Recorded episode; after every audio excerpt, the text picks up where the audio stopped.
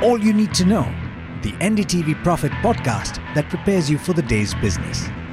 Good morning and thanks for listening in. This is the daily morning update from NDTV Profit and I'm Alex Mathew. Over the next few minutes, we'll tell you everything that you need to know to start your day ahead of the curve. It was a tough day of trade for the bulls on Dalal Street yesterday.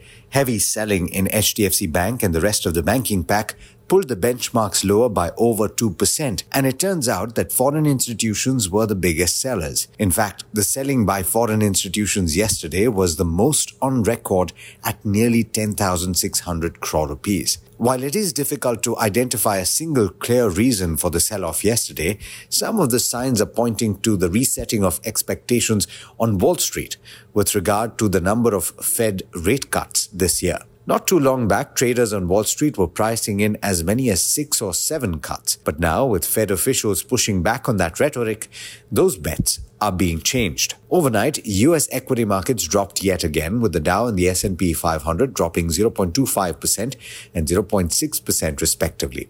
The Nasdaq Composite dropped over half a percent. But there was more action in the bond market with the yields rising the yield on the 10 year Treasury has risen to 4.1%, where only last month it had hit 3.8%. Also, a sharp rise in the policy sensitive two year yield has resulted in an inversion of the yield curve once more. The two year yield rose 14 basis points its biggest one day increase since June. The inversion is usually not seen as a great indicator for the US economy, but it must be pointed out that it has occurred a few times over the past year.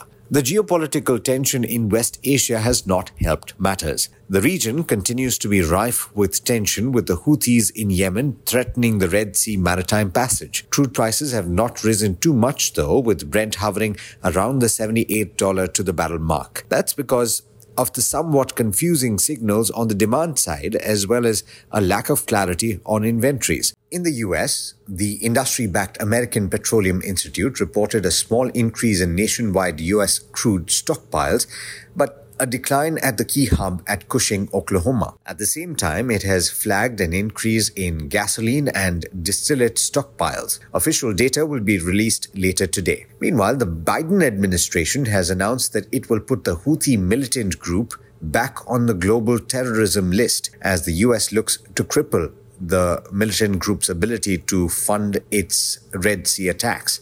News in the pharma space. Sun Pharma has entered into a definitive merger agreement with Taro Pharmaceutical Industries and will acquire the remaining 21.5% stake in the company for around 2,900 crore rupees based on the current exchange rate. The price of the acquisition has been set at $43 per share, a 48% premium to the closing price on the 25th of May last year when Sun Pharma had first submitted the non-binding proposal to Taro.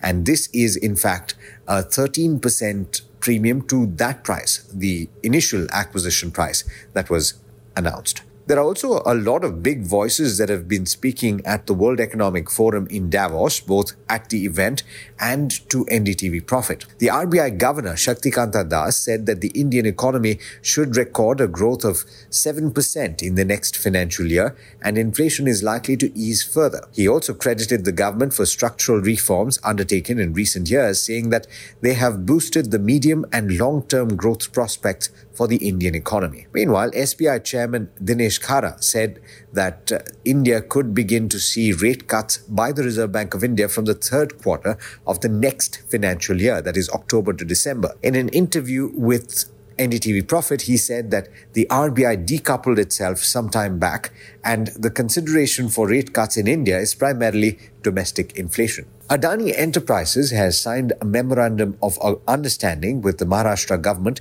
to set up a 1 gigawatt hyperscale data center at an investment of 50,000 crore rupees over the next 10 years. The MOU was signed in the presence of Maharashtra Chief Minister Eknath Shinde and Adani Group Chairman Gautam Adani at the World Economic Forum 2024 in Davos yesterday. Standard disclaimer, the Adani Group owns the NDTV Group. Now, Turning to markets in the Asia Pacific region, the three early risers have started mixed with two of the three trading lower. And with that, it's over to Agam Vakil for the trade setup for the day in India. Morning, Agam. More selling on the cards today? Well, it was a tough day for the Bulls to say the least, Alex. And if the HDFC ADRs, which were down another 9% overnight or anything to go by, it could be another very challenging day for Indian markets. Now, a decline of 4% on the Bank Nifty yesterday is something that we have not seen since March of 2020.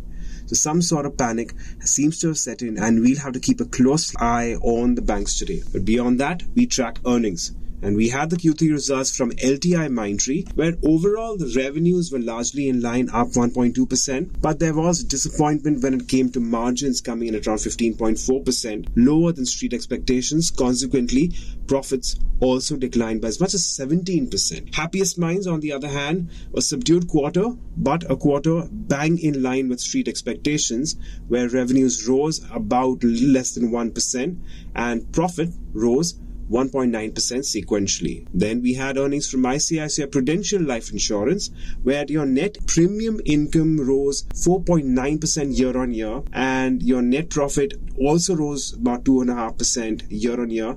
But the value of new business declined by as much as 29% year on year, and that seems to be a concern. In terms of earnings to focus today, we will have those from IndusInd Bank, Polycab, Poonawalla FinCorp, IndiaMart Intermesh, and Metro Brands, among many others. Let's talk beyond earnings. We have Sun Pharma, which will acquire the remaining outstanding 21% stake in the Israeli firm Taro for a little less than 2900 crores.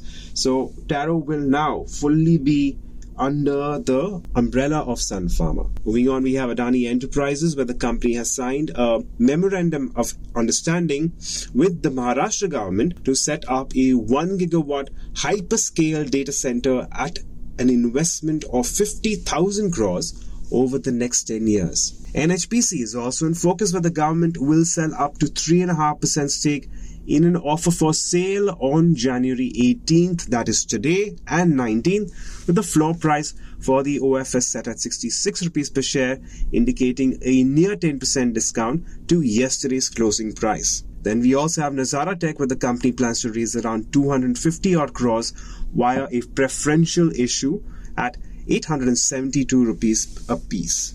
So these are the several companies that we will have on our radar today, Alex. But once again, all eyes on the banking index.